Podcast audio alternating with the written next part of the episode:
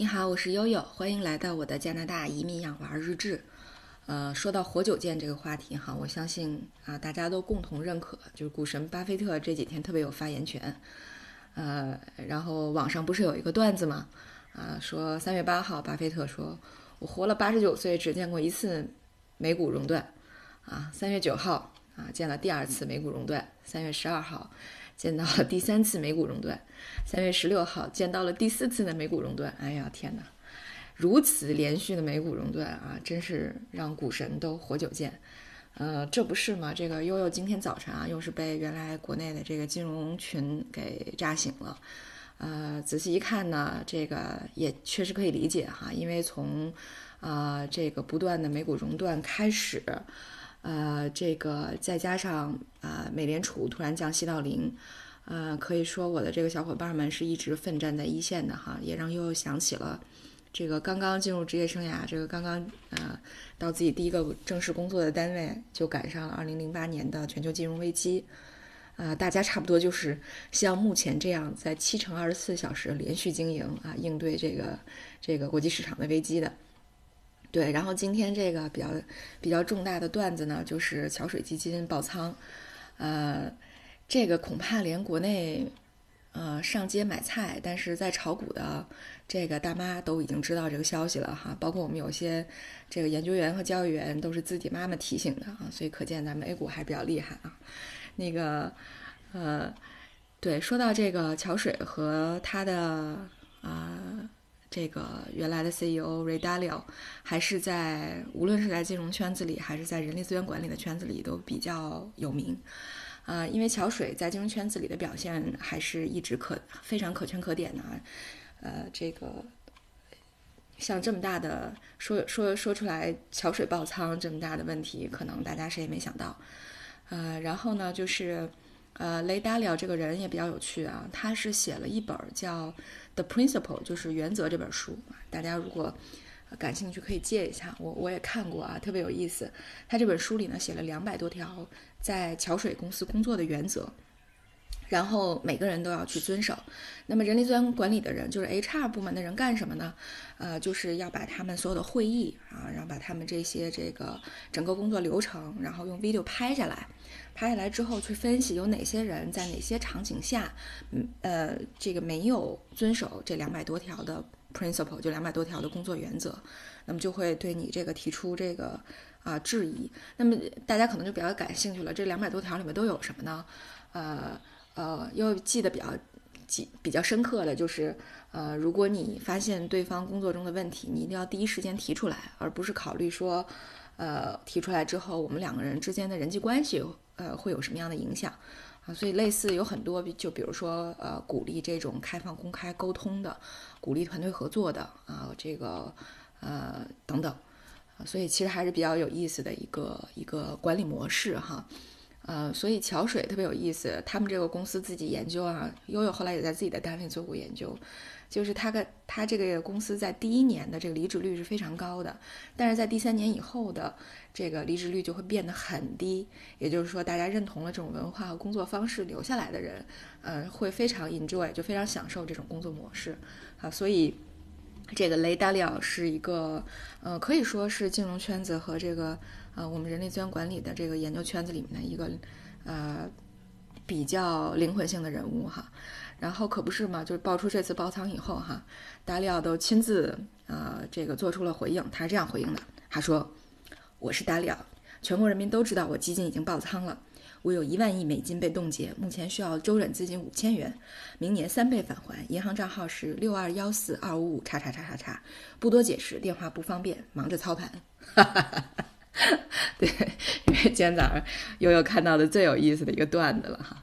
呃，对，实际上，呃，这个 Redalio 的真正的回应呢是说，呃，他们主要的经营的这个基金种类，嗯，呃，已经考，已经在一月份的时候就开始，呃，追踪冠状病毒，呃，并且分析呃自己的这个观察结果了。那么，呃，因此呢，这个。就是其实他就是秀了一下肌肉，说我我我还是有能力的啊，差不多就跟美联储的操作的风格差不多。所以现在这个呃，金融市场啊，可以说这个大家又在零八年之后又经历了一次活久见。呃，那么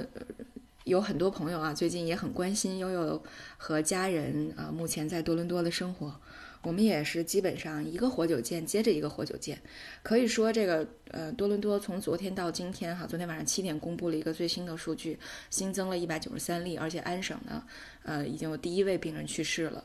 呃所以呢总共现在加拿大的疫情差不多已经到了六百九十多人，这个还是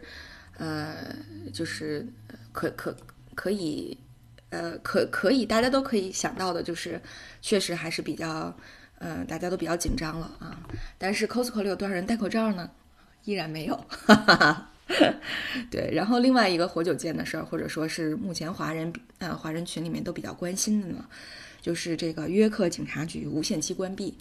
啊，熟悉悠悠的节目的听友们一定知道哈，悠悠以前经历过一次这个。呃，警局关闭的情况是在二零一四呃二零一三年年底一四年年初的时候啊，这个悠悠当时生活在呃西南英格兰的埃克塞特市，我们因为圣诞节期间没有人报警啊，关闭了警察局，大概有两周的样子啊。其实呢，这个警局关闭真的很少见啊，所以当时又会觉得自己活久见了。但是然而，真正的活久见原来在啊这个这个生命的节点上等待着我。呃，也是啊，无限惊喜了哈。也就是说，我们收到了昨天的通知，呃，通知是怎么写的呢？就是如无特别紧急的情况，请大家不要拨打九幺幺。那问题来了，就是什么时候可以拨打九幺幺呢？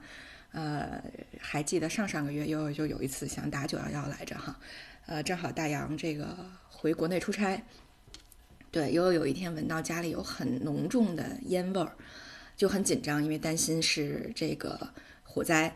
啊，因为这边的房子是木质结构嘛，所以火灾是毁灭性的哈，所以就赶紧找啊，非常紧张。结果就发现机房里有有这个呃很浓重的烟味儿，那就担心说会不会这个机房里面的呃这个暖炉啊或者什么啊有没有零件被烧毁什么之类的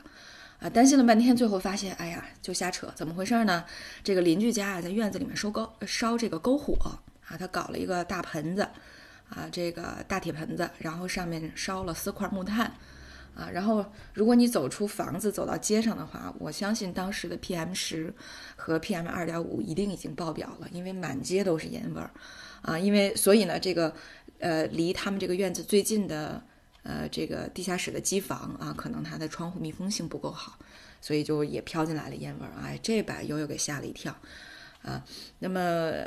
这个时候就有朋友啊提醒悠悠说，哎，你可以打九幺幺，哎，于是悠悠就查了一下。哦，原来像没有证收烧这个篝火这种情况，啊，或者是比如说吵到邻居，吵到邻居这种我知道哈，还有包括在不适宜的地方烧烤，以前呃悠悠在英国也见到过，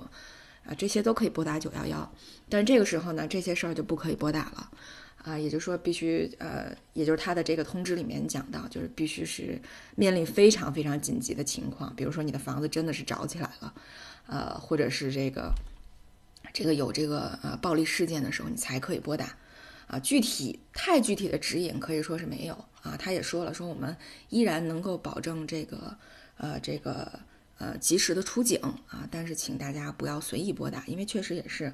呃，可以看得出来，根据这个约克警局这每周的呃这个拨打九幺幺的这个报告，确实这个误报率还是比较高的啊，所以也是给大家哎提个醒吧。在约克生活的听友们啊，好，包括在国内很关注我们这个生活情况的听友们，新的挑战又要来了啊！现在大家又开始这个邻里之间守望相助，呃，这个啊，共同面对这个艰难的时刻啊。所以谁让全世界人民都活久见了呢？呃，我们这边也不算什么吧。好，让我们众志成城，面对未来的考验吧。今天就到这里，感谢大家的关注。